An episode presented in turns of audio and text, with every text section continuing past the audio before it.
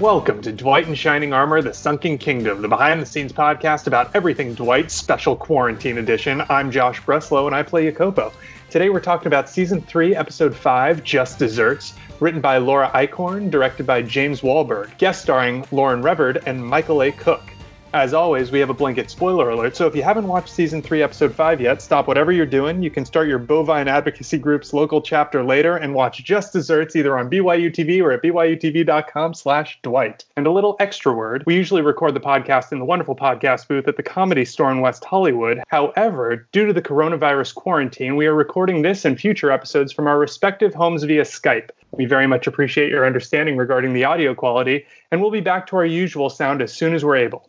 Now, a quick recap. Baldric goes to meet Hexla for a date, only to find lotions and potions ransacked and his witch love kidnapped. He receives a ransom message from a hooded figure in the mirror and makes haste to the sunken castle where he finds that Hexla has been kidnapped by Maggie, her witch friend from Wishy Washy Part 2. But it was a trap! Hexla the bait and Baldric the quarry. Maggie lured him there for the purpose of buying or stealing Baldric for herself. Meanwhile, Greta is summoned for jury duty, or mob duty, perhaps more appropriately, at the Swine and Slosh Tavern, where you guessed it, a cow is on trial. Since this particular cow can't speak for itself, Dwight must advocate for the heifer in order to save its life. Will the mob take stock in the cow's story? And will Baldric and Hexla's story end in the stocks? We'll see.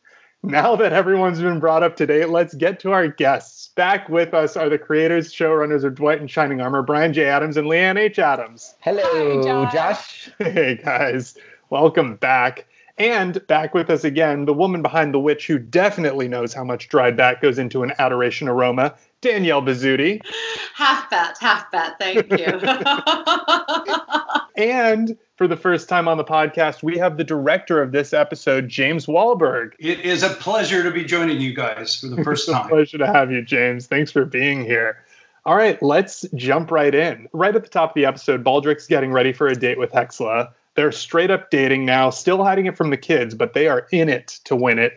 Why now? Why is it time for their relationship to move forward? Well, here we are, about 25 episodes in what feels like a nice midpoint for our our overall story of Dwight in Shining Armor. Uh, and this is a place where, uh, in the in the story, relationships can start to turn and and pivot and evolve. So we saw it just a little bit in the last episode with. Uh, with Mirabel, we saw a little bit of a warming up in the romance between Dwight and Greta.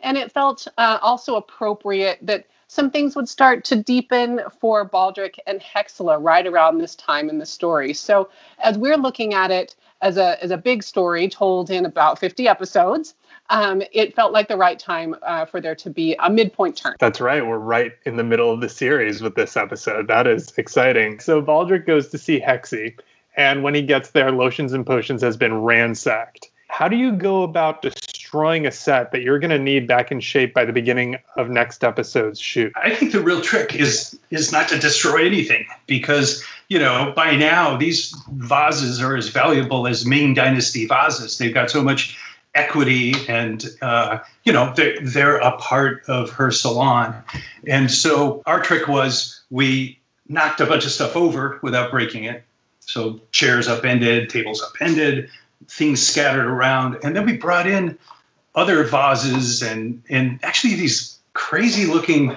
pieces of rubber, multicolored rubber that look like shards of glass that the actors could actually walk on without you know getting torn to pieces. Um, so we brought in a lot of stuff that could just be swept out afterwards. Um, and then the real trick with anything like this is lensing, because you know we put the camera right down on the floor. I don't know if you recall, but we come across a bunch of very foregroundy broken items which support things tipped over in the background until we come upon that lone uh, discarded shoe of Hexla. And uh, meanwhile, uh, Baldric is, you know, he's crossing from the front of the store over this. So um, that it's a combination of those things to create the illusion of massive mayhem. You mentioned the lone shoe let's go there because you write one lone shoe into a script. And what does it do to your actress? Danielle, we find you in the sunken castle in the stocks in one high heel, and there you shall remain for the majority of the episode. That looks truly like torture. Uh, just practically, how did you spend an entire shoot in the stocks in one high heel? Well, you can see I'm still massaging my neck out. And I blame Brian and Leanne and James for that because it was absolute torture. The irony is uh, somehow I was destined to be in a stockade because about eight years ago on my Nickelodeon series, they also put me in a stockade. It no. just so happened. Oh yeah, and and like the fans on Twitter found the two different images. I'm gonna have to send them to you. Danielle in her 30s in a stockade. You think I would have had some sort of personal evolution, but no. Life has returned me to an even more torturous stockade that was higher. I had one high heel on. So our first AD Goose, God bless him, he was he was on me like rice because he could start to see my body like and i'm a dancer and i have strength and an athlete but like you have one you know this this heel was like a little pin like the actual heel itself was a pin so he kept putting a little foam under my foot but being the sadist that i am i said no no no. If i'm going to be acting the way hexla would be she's not only being heartbroken but she's being tortured. I have you have to take the foam away. So i literally made myself even more uncomfortable in in the circumstances to give a to give a real natural performance as a thespian. And and that um, is a question I've always wanted to ask was how were you able in this stockade to cry so legitimately as the scene wore on and question answered. Question asked then answered. There you go but having said all that like it was it was a lot of fun i'm i'm a to- i'm a little bit of a tomboy even though i have the red lips all the time so i i, I enjoy the challenge of of a good uh, a good torture device as it were oh and what is it that joel always says pain is temporary but laughter is forever so James, Danielle is in the stocks, and soon Baldric will be as well. And we stay on the Sunken Castle set for the entire A story of this episode. We also spend the rest of the B story in the Swine and Slosh. How does your strategy for shooting an episode change when you're largely relegated to only two sets for the duration? Well, essentially, you treat it like two completely different shows. So we, you know, we picked the two uh, massive sequences. I think we did the Swine and Slosh Tavern first, spent a day and a half maybe on that, and then uh, came over and worked in the Sunken Castle. And it was also two completely different casts because there was no commingling of the story. So that that was kind of unique. The, the other thing that was interesting about this thing is not only were we locked into one location for both sides of the story, but within that, each location was very unusually sedentary because uh, courtroom drama is almost always lensed and choreographed the same way because you know, there's going to be a judge up there. There's going to be, you know, a, a crowd watching. Um, there's going to be people that come up and and talk. There isn't always going to be a cow, but there's going to be, you know, some sort of a witness. Um, and then in the other one, pretty much any time you take your two main stars and put them in pillories, you know they're going to hit their marks because they're not moving. and so essentially, a lot of the fun for me because I, I uh, TV shows um, done a lot of uh, very moving camera dance things, and um, I do a lot of action stuff and commercials and different things like that. So it was a really fun challenge to say nobody's going anywhere, and so we're going to spend our time exploring. Uh, a very sort of sedentary subject matter. So it turned out to be a lot of fun. If I could just add on to that, this is what we call a bottle episode. And when we were with our writers' room, uh, it was a challenge that we gave ourselves uh, for several reasons, the budget among them, uh, to come up with ideas that could be fun and interesting and funny while being all on our sets uh, and shot in a way that uh, required fewer resources than others. And so this this is a result of of that challenge that we gave ourselves. And I think because the sets are so different from one another, watching it, it doesn't feel constricted. You don't feel like you're watching a bottle episode. It's only when you think about it and you go, oh, right, these are two regular sets. Add little things in there like a cow and it sort of spices it up. so, in order to protect Baldric, Hexla tells Maggie that he's not her servant, he's her magician colleague and therefore not for sale. This begins the emotional storyline for Baldric and Hexla this episode, labeling their relationship and what they mean to each other. What drove you, Brian and Leanne, to cover this particular topic? Was it just the comedic potential, or was this something you were specifically interested in for these two characters?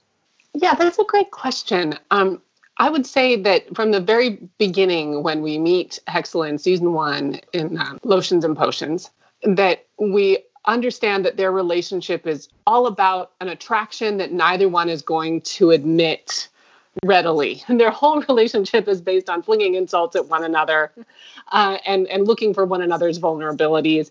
Um, and yet you definitely feel that there's this attraction to them that, that becomes sweet at the end of that episode. So even from the moment that we meet these two characters, uh, we know that there's that they're very um, that their relationship is complex they clearly are attracted to one another. They have a long history with one another, and neither of them are ready to admit anything uh, anything deep uh, in their feelings for the other. So we've had now all, all these episodes, these 20 episodes to explore with them together to soften them in their relationship to each other. And only now we're starting to get to a place where they might be willing to admit an attraction. So again, it feels like a moment to say, like, okay, you're going on a date. Does that mean you really are a thing? Is she your girlfriend? Is she your, you know, is he your your lover? Is it, I go, what's happening here? Um, and and it felt like we needed to really push them to say it in words uh, at at this point in the story, and to show that they're not ready for it yet. Uh, they're ready to admit an attraction, but they're not ready to define themselves in a relationship yet, especially not in front of other people. From the very beginning, all along, their relationship has been about what they're not willing to say and to try to force them uh, to say the words in this episode felt really fun. That answers my question completely. right. Nothing nothing better than spending a day in the pillories to really help you assess who matters to you in life. Perfect. Quick question. When and why did you decide to name Maggie's servant Man?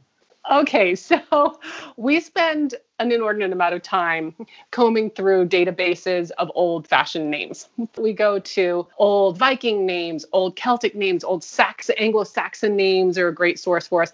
Names from the Arthur legend. Turns out there are thousands of names in the Arthur legend. We go to that there a lot. Uh, we go to Dan- old Danish names and Finnish names and Flemish names. And um, we just get into it as much as we can with these old names. And that's so much fun. And we have kind of a running list of, of these goofy sounding old, old names. Well, we found the name man on a list of an Anglo Saxon name, M A N N. And we were looking, you know, we never begin the search for a name without understanding the personality of the character because we want the name to somehow sound like that personality. so we're like, all right, we got this guy. He's a servant. He's un- not appreciated. He's bossed around. He's trying to assert himself, but has zero power in the situation. And we wanted a name that sounded sort of like that. And it could sound funny when Maggie is bossing him around. And we are combing through these names and we land on man. And I just thought, how much better could it possibly be that this poor guy's name is Man. So that every time she tells him to do something, Man, do this. Not now, man.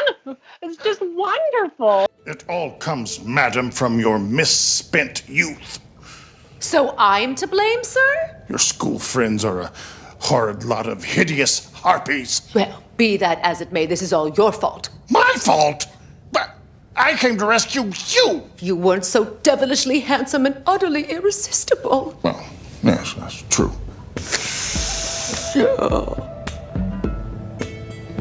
Is that scent of hawk's blood with a splash of stallion sweat? Maybe. Ooh. It shan't be long now, Baldy Schmoo. Listen here, you scheming she devil. Oh, call me Maggie. Oh, or Divine Darling. Man, why are you standing there with your teeth in your head? Build the fire. Right away. So, Danielle, um, Hexla has to watch Maggie attempt to seduce Baldric while stuck in the stocks, which means, as we discussed, you, Danielle, had your actions restricted to the stocks. Hexla is such a physical character. What was it like playing her in such a physically restricted predicament? Was it stifling or freeing? What was that like for you? They can't stop my hands. And like any good Italian woman, it's all about the hands.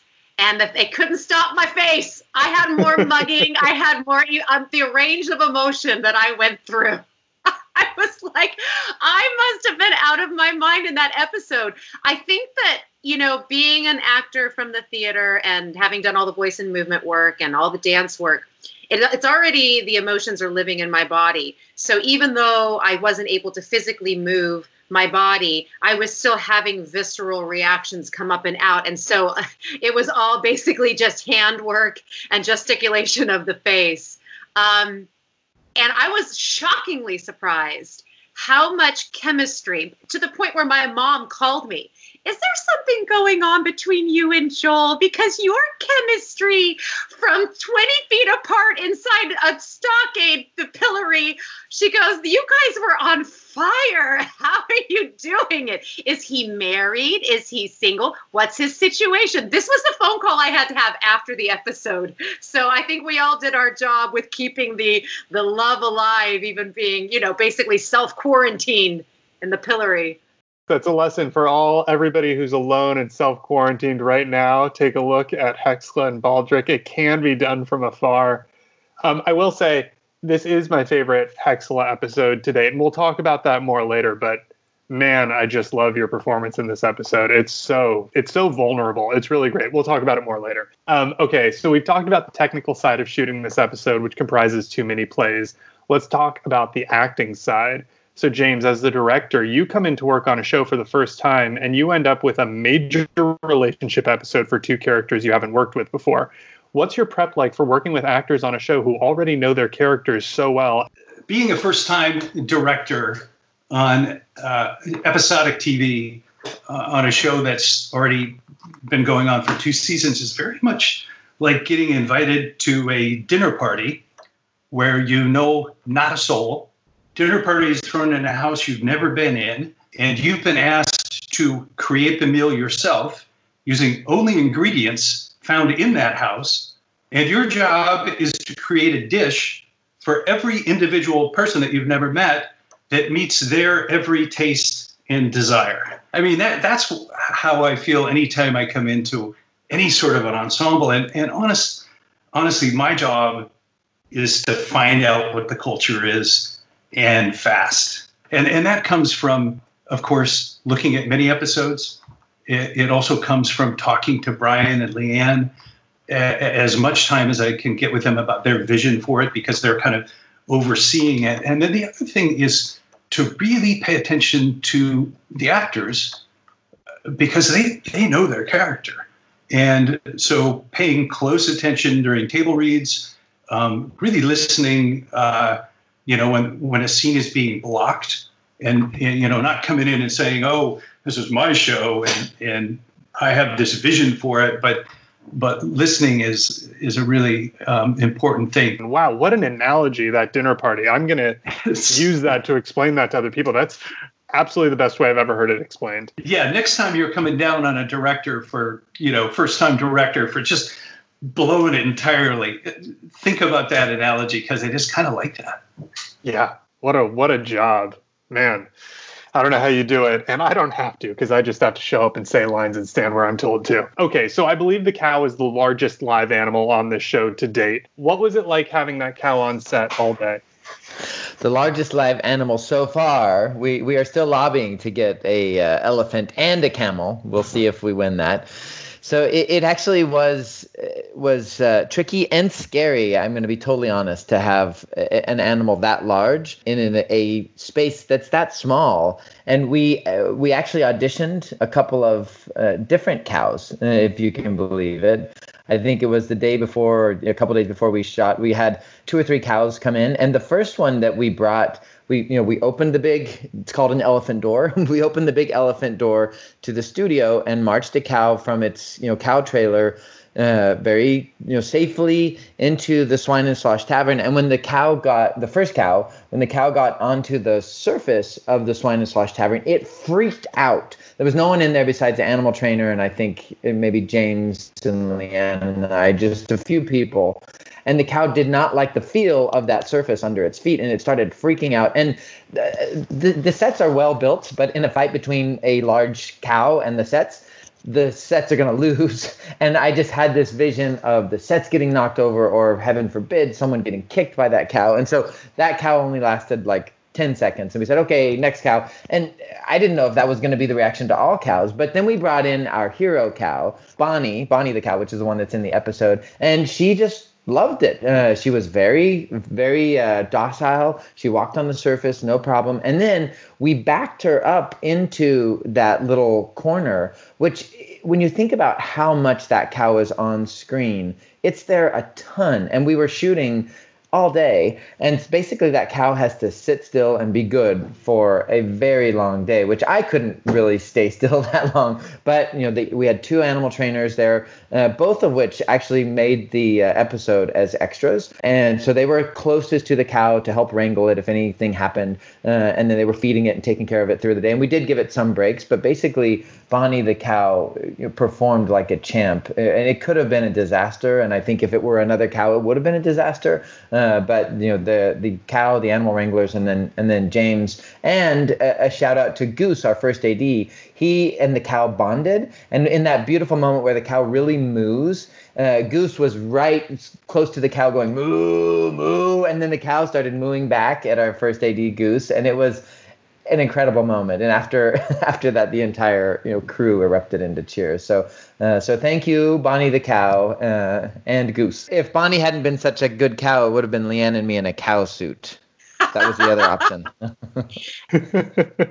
All right. So I have another cow question. How did you come up with this plot? Is this based on historical animal trials, or is it more allegorical with regard to witch trials and other kangaroo courts?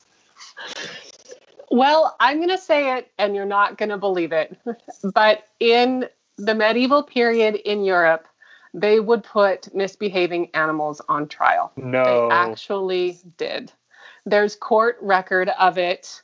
Um, if the animal harmed someone, destroyed someone's property, they brought the animal in and they put the animal on trial and it's outrageous. I mean, on the one hand, it's just the saddest thing you've, ever heard, but on the other hand, it's so absurd you can't help but laugh.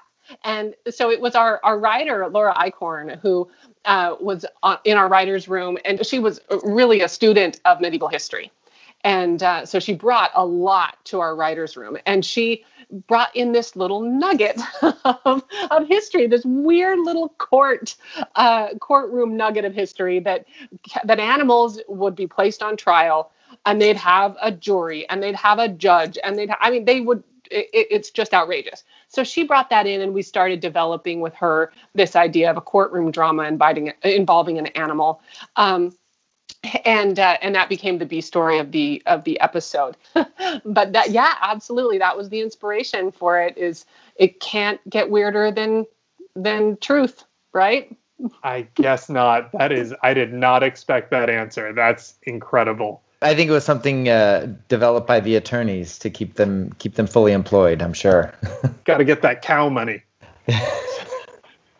So, something I particularly love about this episode is that every time Hexla and Baldric are alone, they get down to planning and sniping and flirting and generally being very real and vulnerable with each other. And then they snap back to their covers as soon as Maggie and Man are around. So, Danielle, what was it like juxtaposing so clearly these two contrasting sides of Hexla?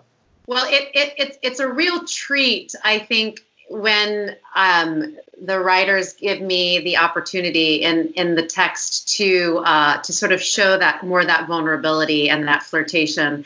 Although I do get worried sometimes that I, I really lay it on a little too thick. I mean, we are a family friendly show, and I'm constantly wondering when are they going to be like, eh, like stop, reel her back. I know they say it behind Video Village. I know it's what's being talked about, but they let me go.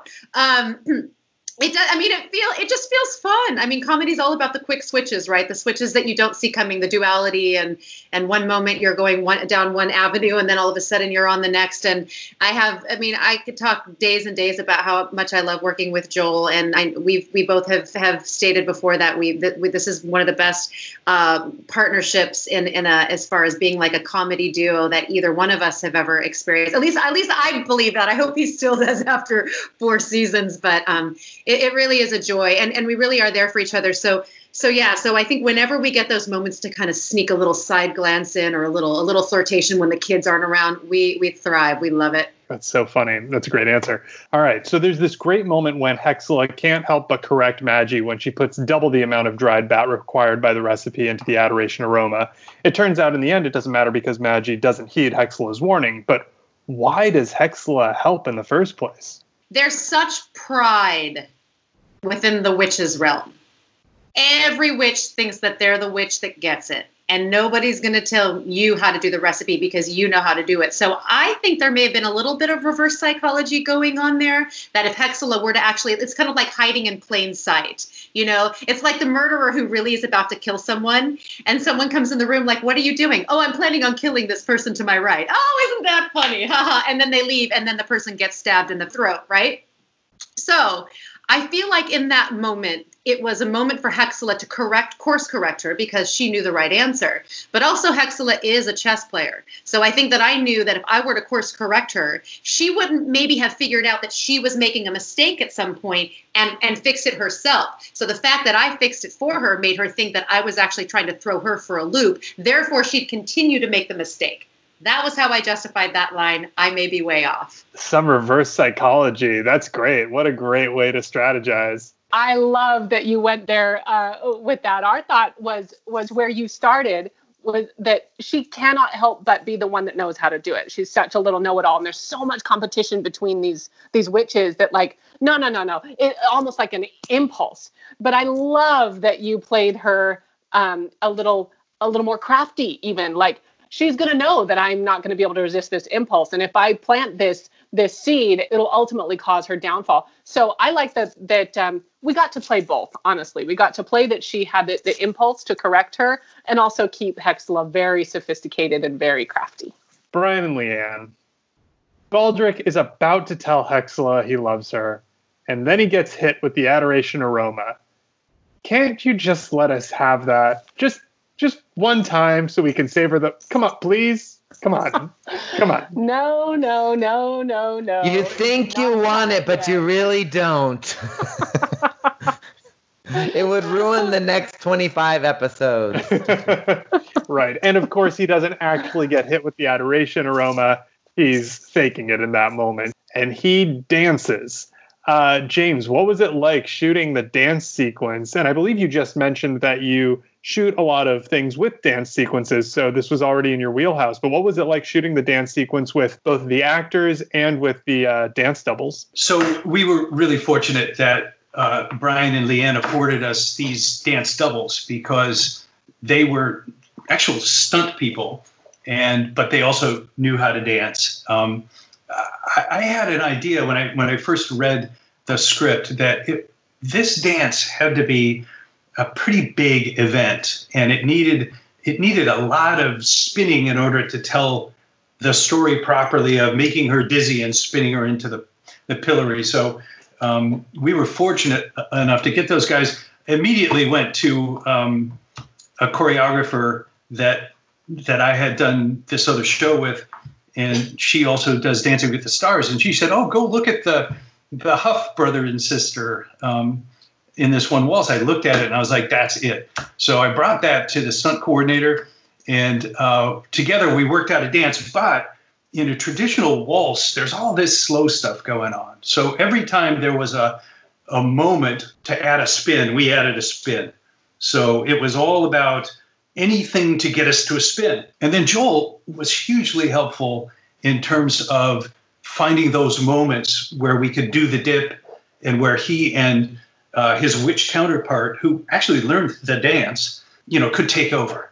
And so it, it was really, I thought it was really nicely interspersed, the, the actual actors with the stunt doubles. And then my favorite shot of that sequence, we were fortunate enough to put the camera overhead, shooting through uh, some of those medieval castle chandeliers and the nice thing about that was you could really see the spinning from a graphic standpoint, kind of like when you spin a top when you're a kid and you're looking down on it.